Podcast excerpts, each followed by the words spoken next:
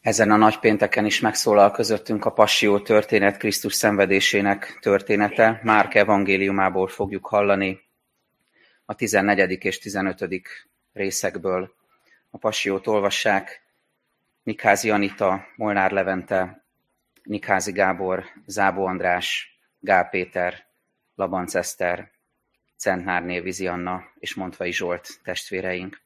Kövessük nyitott szívvel Jézus szenvedés történetét. Ekkor arra a helyre értek, amelynek neve Gecsemáné, és így szólt tanítványaihoz. Üljetek le itt, amíg imádkozom. Maga mellé vette Pétert, Jakabot és Jánost, azután rettegni és gyötrődni kezdett. Majd így szólt hozzájuk.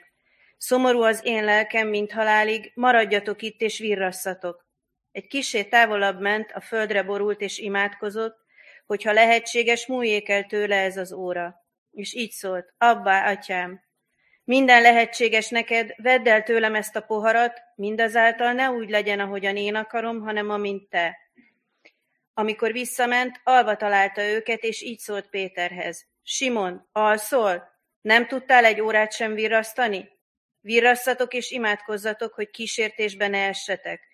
A lélek ugyan kész, de a test erőtlen. Újra elment, és ugyanazokkal a szavakkal imádkozott. Amikor visszatért, ismét alva találta őket, mert szemük elnehezült, és nem tudták, mit feleljenek neki. Harmadszor is visszatért, és így szólt hozzájuk. Aludjatok tovább, és pihenjetek. Elég, eljött az óra. Íme átadatik az emberfia a bűnösök kezébe. Ébredjetek, menjünk!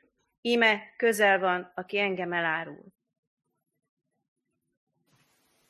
Még beszélt, amikor egyszer csak megjelent Júdás, egy a tizenkettő közül, és nagy sokaság jött vele a főpapoktól, az írástudóktól és a vénektől, kardokkal és botokkal a kezükben.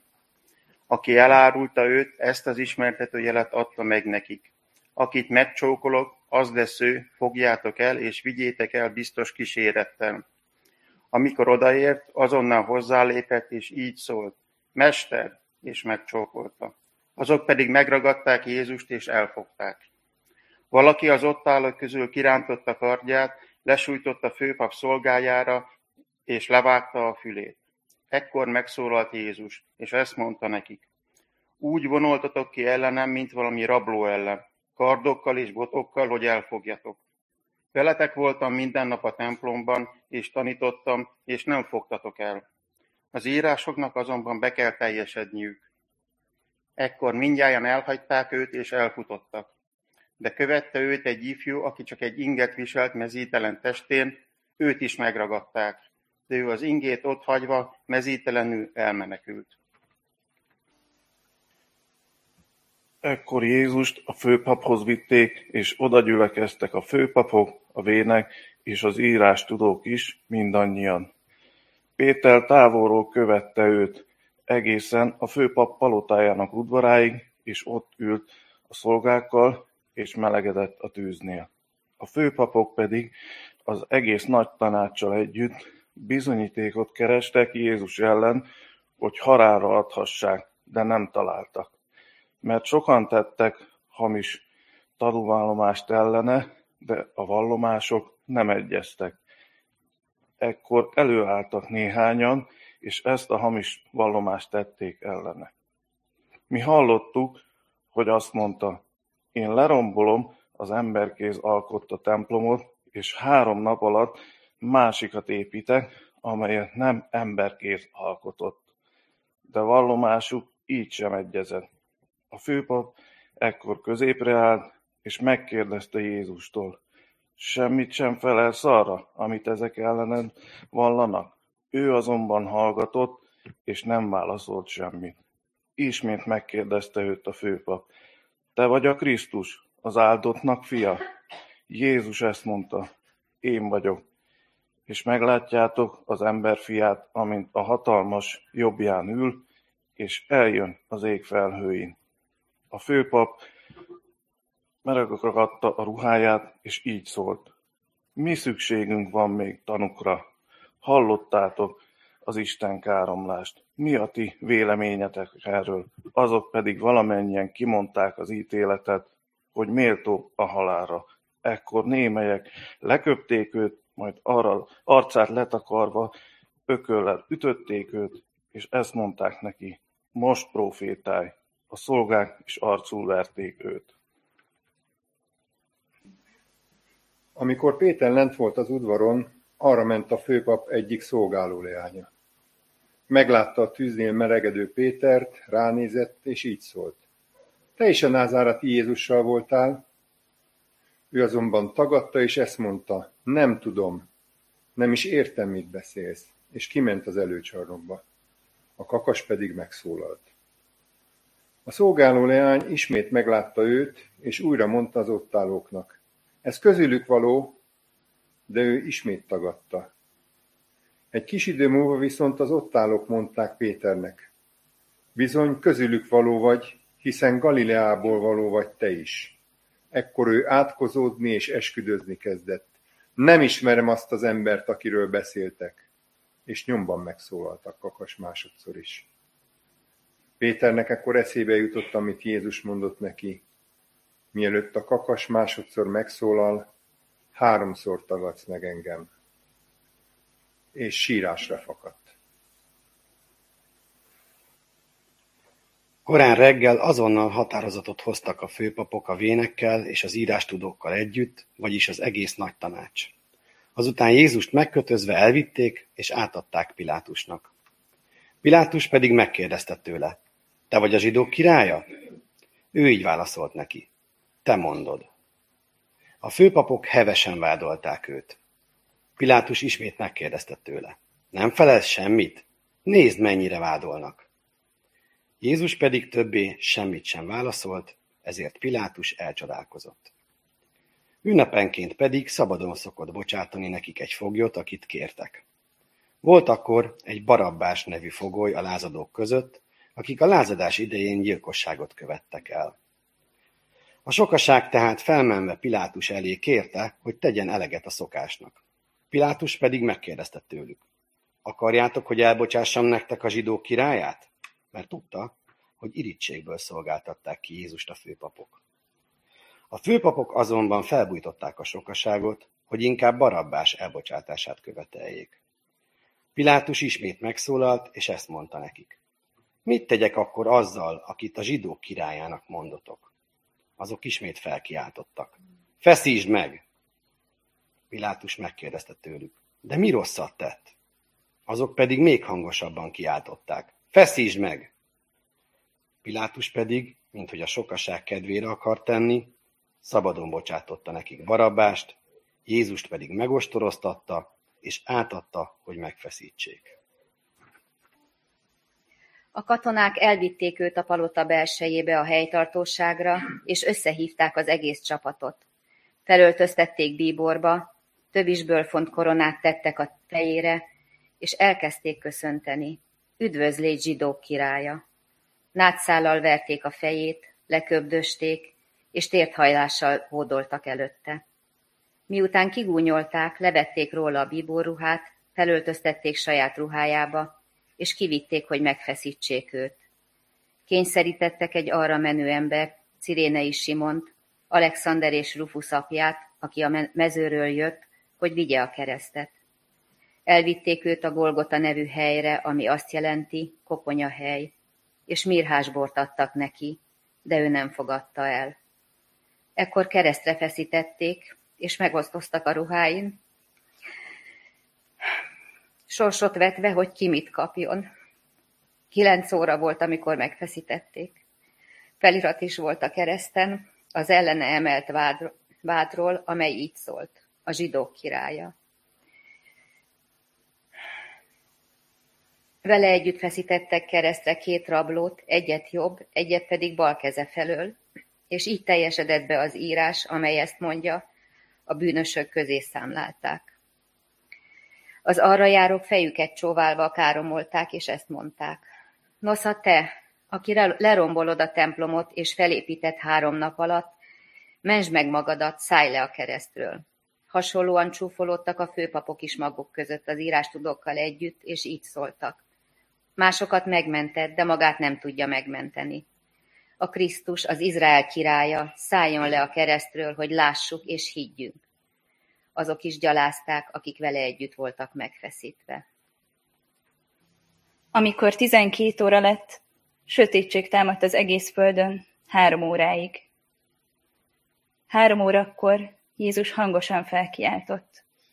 Eloi, Eloi, láma sabaktáni, ami azt jelenti, én Istenem, én Istenem, miért hagytál el engem?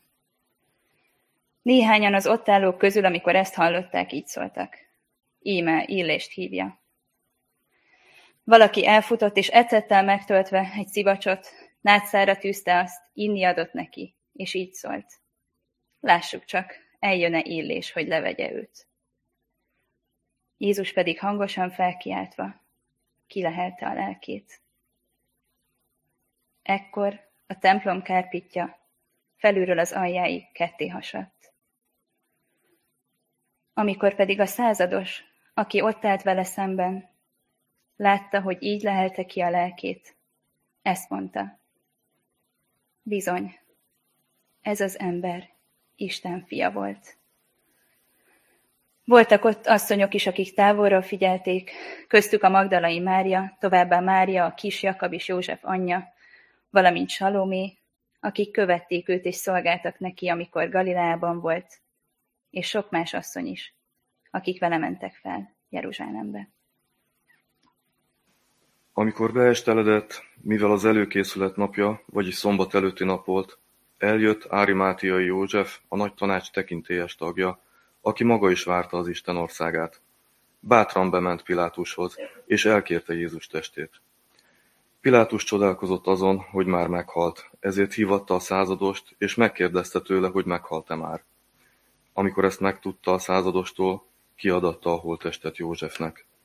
Ő pedig gyolcsot vásárolt, levette őt, begöngyölte a gyolcsba, elhelyezte egy sziklába vágott sírboltba, és követ hengerített a sírbolt bejárata elé.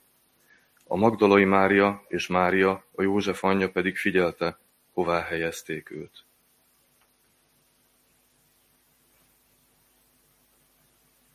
Úr Jézus Krisztus, segíts most rátekinteni élő hittel, reménységgel. Hadd hangozzék közöttünk a keresztről szóló beszéd, mint az életünk forrása. Amen.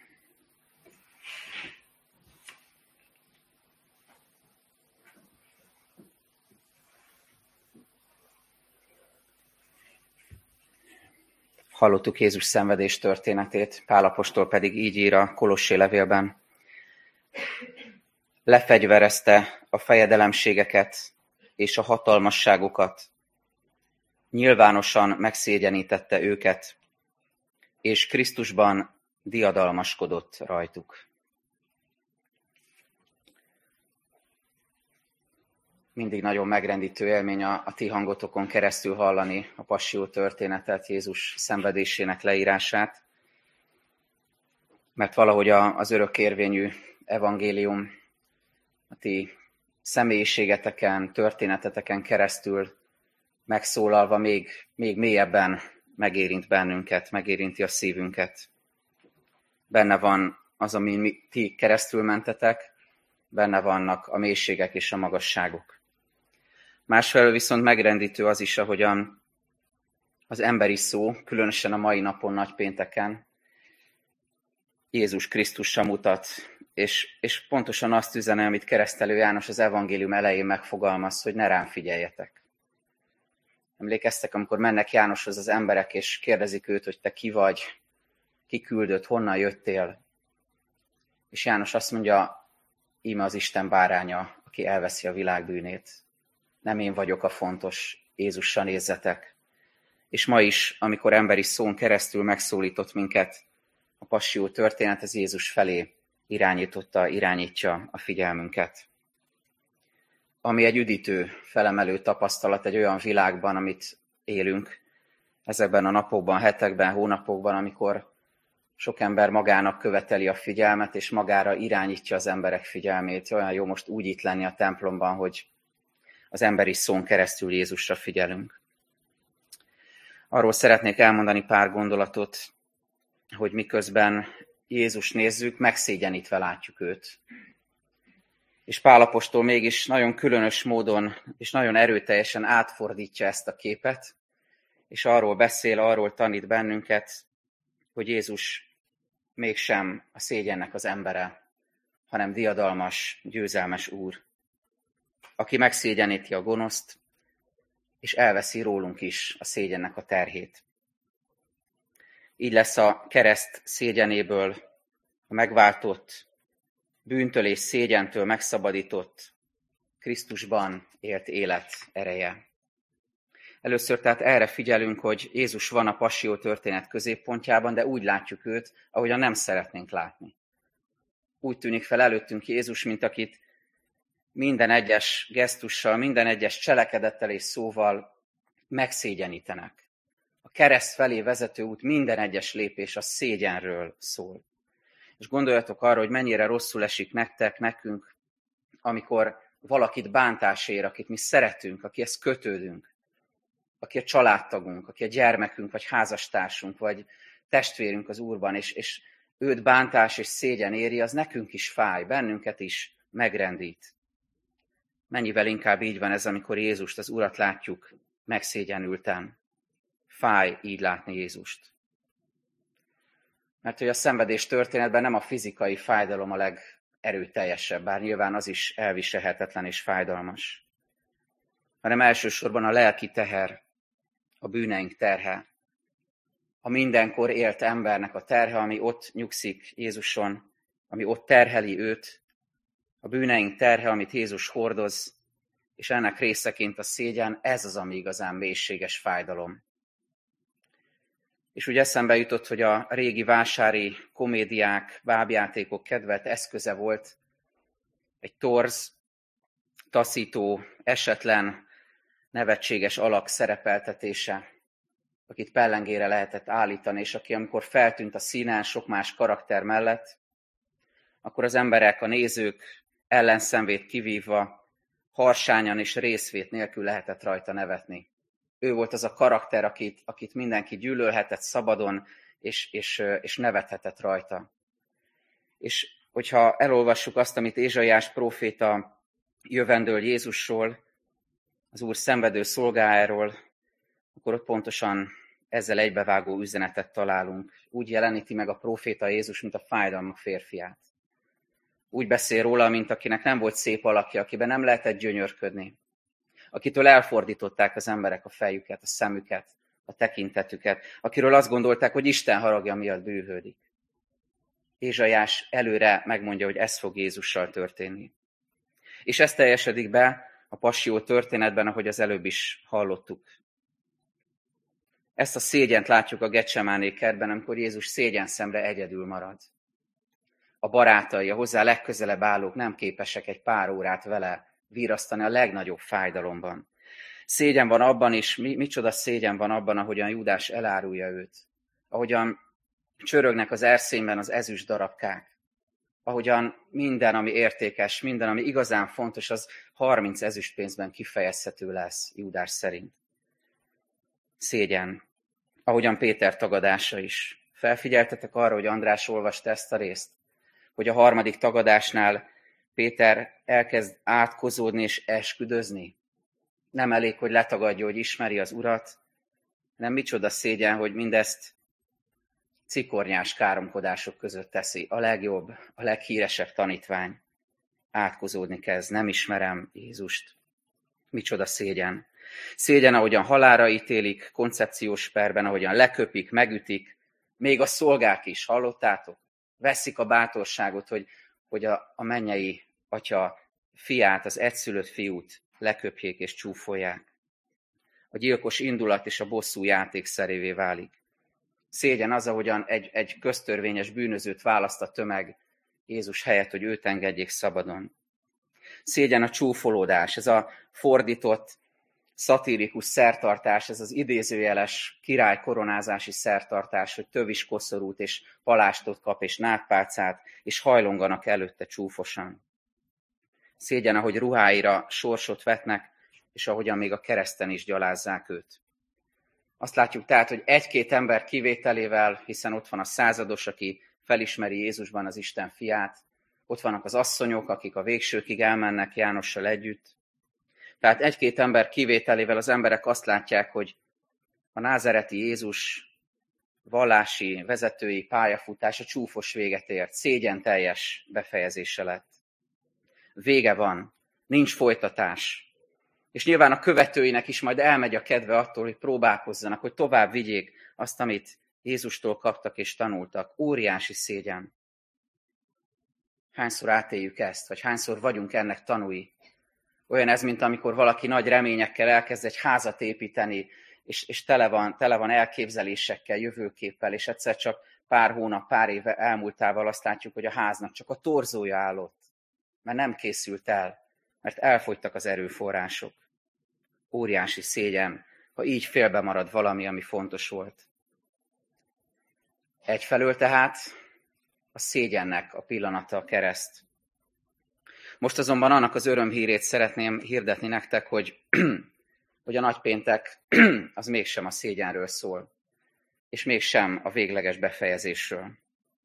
Mert Pálapostollal együtt hittel tekinthetünk Krisztus kereszthalálára, ami bár látszólag Jézus megszégyenítéséről, az ő szégyenben maradásáról szól, valójában a gonosz feletti döntő diadal jelképe. A gonosz megszégyenülésének a pillanata. Hogy mondja Pál, lefegyverezte a fejdelemségeket és a hatalmasságokat, nyilvánosan megszégyenítette őket, és Krisztusban diadalmaskodott rajtuk. Amikor Pál azt mondja, lefegyverezte, akkor az eredeti szövegben azt a szót olvassuk, hogy levetkőztette, ami még erősebb. Pellengére állította, nyilvánosan megszégyenítette a gonoszt, a fejedelemségeket, a gonosznak az uralmát. Vagyis a gonosz maradt szégyenben, és nem Krisztus, és nem az az ember, aki Krisztusban van. Ez a mi reménységünk, és ez a mi örömhírünk ma. És amikor ezeket a kifejezéseket olvassuk, akkor nagyon közel jön hozzánk újra a háborúnak a képe, ami körbevesz minket és összeszorítja a szívünket. És azt látjuk, hogy ez a háború, ez szégyen ami itt zajlik a, a szomszédunkban. Tele van szégyennel, és nem csak maga a háború ténye, hanem az, ahogyan megszégyenítenek ebben embereket. Halljátok ezeket a híreket ahogyan megszégyenítenek, és így próbálnak hatalmat gyakorolni, megfélemlíteni egyszerű embereket. Senki emberfia nem kéne, hogy elhordozza ezt a szégyent. És ha már azt mondjuk, hogy emberfia, akkor nagybetűvel is mondjuk ki. Az emberfiának, Jézus Krisztusnak sem kéne elszenvednie ezt a szégyent, ahogyan itt bánnak vele a passió történetben, hiszen ő ártatlan, hiszen ő valóban szent, valóban jóságos, és benne sűrűsödik össze a mennyek országának az összes áldása, igazsága, szeretete és jósága. Pálapostól a római világból vett képet használ, amikor azt mondja, hogy, hogy Isten lefegyverezte a fejedelemségeket, és, és megszégyenítette őket, és Krisztusban diadalmaskodott rajtuk. Annak idején a, a győztes csatából, had, hadjáratból visszatérő hadvezér bevonult a városába diadalmasan, és maga előtt, vagy maga mögött láncra verve hurcolta a legyőzötteket, hirdetve, hogy, hogy győzelmet aratott felettük, hogy diadalmaskodott. És most ennek az isteni dimenzióját látjuk. Ahogyan Krisztusban Isten ugyanezt teszi, de nem emberekkel, nem embereket megszégyenítve, hanem a gonosz uralmát megtörve. Pál arról beszél, hogy igenis realitás a gonosznak a jelenléte a világunkban. Nem kell magyaráznom, ti is tapasztaljátok. Mindannyiunk életében, és a környezetünkben, és világszinten is jelen van még a gonosz ebben a világban. A démoni, szellemi hatalmasságok valósága itt van velünk. De Krisztus már döntő győzelmet aratott, és erről szól a nagypénteki evangélium. Döntő győzelmet aratott ezek fölött az erők felett. Világossá tette, hogy ő a győztes, hogy ő hatalmasabb mindezeknél, hogy képes győzni a mi szívünkben is ezek fölött. És ezért nem kell rettegnie senkinek ezektől, hogyha Krisztus megváltásának, keresztjének ereje ott van a szívünkben. Három egyszerű gondolatot szeretnék még ehhez kapcsolni, mielőtt úrvacsorázunk együtt, és Isten kegyelmére figyelünk. Az első az, hogy a gonosz felett csak Krisztusban lehet győzni. Ahogyan Pál mondja, Krisztusban diadalmaskodott rajtuk.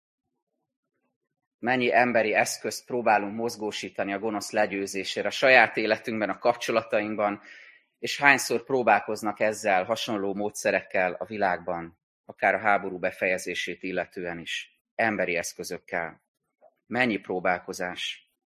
Ahhoz tudnám ezt hasonlítani, mint amikor a, a ruhánkon folt esik, és megpróbáljuk kétségbe esetten különböző házi módszerekkel és egyéb praktikákkal kitisztítani azt a ruhát, és, csak, és azt látjuk, hogy csak egyre rosszabb lesz, egyre jobban elmosódik az a folt, ami ezen a ruhán van. Nincs módszerünk, nincs eszközünk arra, hogy a gonosz által ejtett foltot eltüntessük. Mi Jézus módszere, ajánlata? Az, hogy egy új és fehér ruhát ad nekünk a bemocskolt helyébe. Ez az, amit Jézus kínál, egy új identitás ő benne Krisztusban. A gonosz felett csak Krisztusban lehet győzni. Másodszor, és ezt hadd hangsúlyozzam, nekem személyesen ez egy nagy örömhír ma, nem maradunk szégyenben. Jézus leveszi rólunk a szégyent, a bűnnek a nyomorúságát. Megfigyeltétek, hogy a szégyen mennyire mélyen benne ül a kultúránkban? Mennyire része az emberek kommunikációjának? Hogy amikor megpróbál valaki hatalmat kifejezni a másik felé, akkor megszégyeníti a másikat. A szavaival, a gesztusaival, a tetteivel. Mindenben, a zsigereinkben benne van a szégyen, hogy vagy másnak okozunk szégyent, vagy nekünk kell szégyent vallanunk, és szégyenkezünk valami miatt. Nincs benne nagyon sokszor, túl sokszor az életünkben, a gondolkodásunkban ez. Ahogyan egy felnőtt megszégyenít egy gyereket, vagy egy pedagógus rossz esetben a rábízott gyermeket, vagy ahogyan egy fiatal az idősebbet, mert nincs benne tisztelet, vagy ahogyan egy ateista vagy nem hívő a keresztényt, a vallása, a meggyőződése miatt, vagy ami ugyanilyen fájdalmas, amikor egy keresztény ember egy más vallásút, egy nem hívőt megszégyenít, és lehetne még sorolni, milyen mélyen ott van az életünkben a szégyen, és mennyire nem tudunk vele mit kezdeni. És most azt olvassuk, hogy Jézus ezt a szégyent áthelyezi a mi szívünkről. Azokra a gonosz hatalmasságokra, akik valóban megérdemlik, hogy Krisztus megszégyenítse őket. Jézus leveszi rólunk a szégyent, és leveszi rólad, ha igazán vágysz erre ma, a múltadnak a szégyenét, a bűneidnek a szégyenét, a kimondott és elrontott szavaidnak, tetteidnek, mulasztásaidnak, gondolataidnak a szégyenét, ha szégyenkezel a gyengességed miatt, ha szégyenkezel attól, hogy valamit nagyon elrontottál az életedben, ha szégyenkezel akár ma reggel, amiatt, amit reggel tettél, a félelmeid, a hitetlenkedéseid miatt. Krisztus magára vette a szégyenedet, és, és szabad életet szán neked. Szabad vagy. És azt hadd hangsúlyozzam, hogy ezt vett komolyan.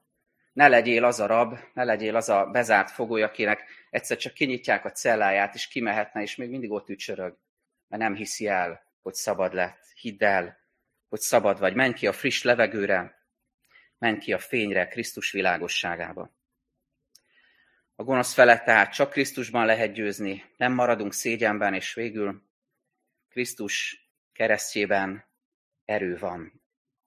A korintusiaknak írja Pál, a keresztről szóló beszéd bolondság ugyanazoknak, akik elvesznek, de nekünk, akik üdvözülünk, Istennek ereje. Egy megszégyenített ember gyengességet sugároz, nevetség tárgya, hogy láttuk Krisztust a passió történetben emberileg. Krisztus halál azonban végtelen erőforrás. Gondoljatok arra, hogy a, a mindennapjainkban mennyire természetes az, hogy pótoljuk a kifogyó erőforrásainkat. Jön egy hosszú hétvége, mint ez is, vagy egyszer csak halljuk a hírt, hogy egy napig zárva lesznek a boltok, és mindjárt elkezdünk minden készletet feltölteni. És az természetes, hogy megtankoljuk az autónkat, az természetes, hogy teletöltjük a hűtőnket, hogy, hogy gondoskodunk arról, hogy tele legyen a kamra, gondoskodunk arról, hogy ha, ha építkezünk, akkor legyen építőanyagunk, és így tovább. Gondolj arra, hogy most mi, mi mindennel van tele az otthonod, a hűtőd, a kamrád, a, a, a, az életed, mennyi mindennel vetted körül magad, de vajon fel van-e töltve a szíved? Vajon a lelki erőforrásokkal hogy állsz? Vajon nem fogyatkozott-e ez meg, és nincs-e szükséged Krisztus keresztjének kifogyhatatlan erőforrására? Mert Krisztus keresztje az a hely, a Golgota az a hely, ahova érdemes visszatérni, és ahova vissza is kell jönnünk, mert ott tudunk töltekezni. Mert itt szembesülhetünk az igazi erővel. Mert bármilyen jól irányítod az életed, bármilyen klasszul menedzseled a mindennapjaidat, de biztos vagyok benne, hogy velem együtt megtapasztaltad már, hogy eljön egy pont az életünkben, amikor szembesülünk a tehetetlenségünkkel, azzal, hogy nem tudunk mit kezdeni magunktól a bűneinkkel, a szégyenünkkel, az alkalmatlanságunkkal, tehetetlenségünkkel, az elégtelenségünkkel, és ekkor jöhetünk újra meg újra vissza Krisztus keresztjéhez. Mert ez az igazi erőforrásunk. És ennek az igazi erőforrásnak a csodálatos jele az úrvacsora. Emlékeztek arra, amikor Illés próféta belefárad a szolgálatba, és az életének egy pontján egészen depressziós gondolatokra jutva már nincs kedve semmihez. És akkor Isten lelke megszólítja, megmozdítja őt, és egyszer csak azt mondja neki, egyél, mert erőt felett való utad van. Most Jézus meghív bennünket a Szent Asztalhoz, a testvéri közösségbe, és azt mondja, egyél, mert erőt felett való utad van. Olyan időkben élünk, és olyan idők jöhetnek, amelyekben szükségünk van erre a mennyei erőforrásra, hogy Krisztus tápláljon bennünket a kenyérrel és a borral, önmagával. Ezért emlékezünk most arra, amit Jézus tett és mondott az utolsó vacsorán. Így mondja Pál, én az Úrtól vettem, amit át is adtam néktek. Hogy az Úr Jézus azon az éjszakán, amelyen elárultatott, vette a kenyeret, és hálát adva megtörte, és ezt mondotta. Vegyétek, egyétek. Ez az én testem, amely ti érettetek megtöretik. Ezt cselekedjétek az én emlékezetemre. Hasonlóképpen vette a poharat is, miután vacsoráltak, és ezt mondta. E poháram az új szövetség az én vérem által. Ezt cselekedjétek, valamennyiszer isszátok az én emlékezetemre. Mert valamennyiszer eszitek-e kenyeret, és isszátok-e poharat, az Úrnak halálát hirdessétek, amíg eljön. Csöndesedjünk el az Úr előtt, vigyük elé először magunkban, csöndben, szívünkben az imáinkat.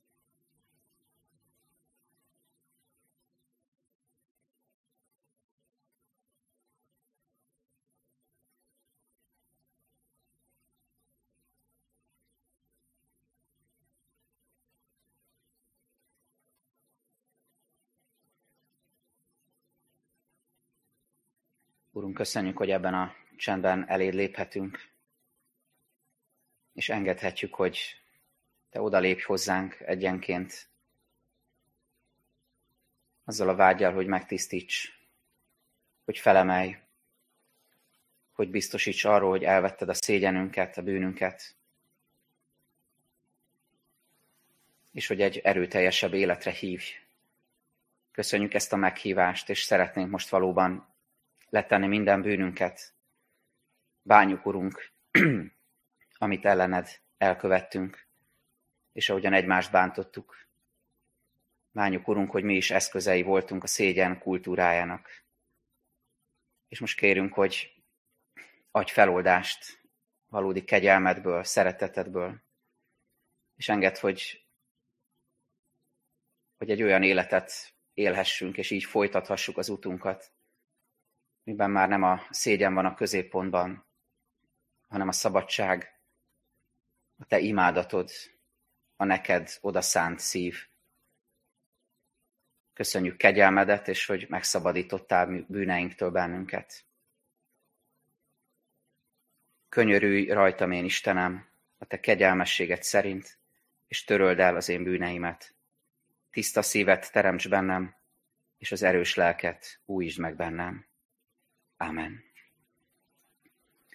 Gyertek, közösen adjunk hálát az Úrtól tanult imádság szavaival fennállva. Mi, atyánk, aki a mennyekben vagy, szenteltessék meg a te neved, jöjjön el a te országod, legyen meg a te akaratod, amint a mennyben, úgy a földön is. Mindennapi kenyerünket add meg nékünk ma, és bocsáss meg a mi védkeinket, miképpen mi is megbocsátunk az ellenünk védkezőknek. És ne vigy minket kísértésbe, szabadíts meg minket a gonosztól, mert tiéd az ország, a hatalom és a dicsőség mind örökké. Amen.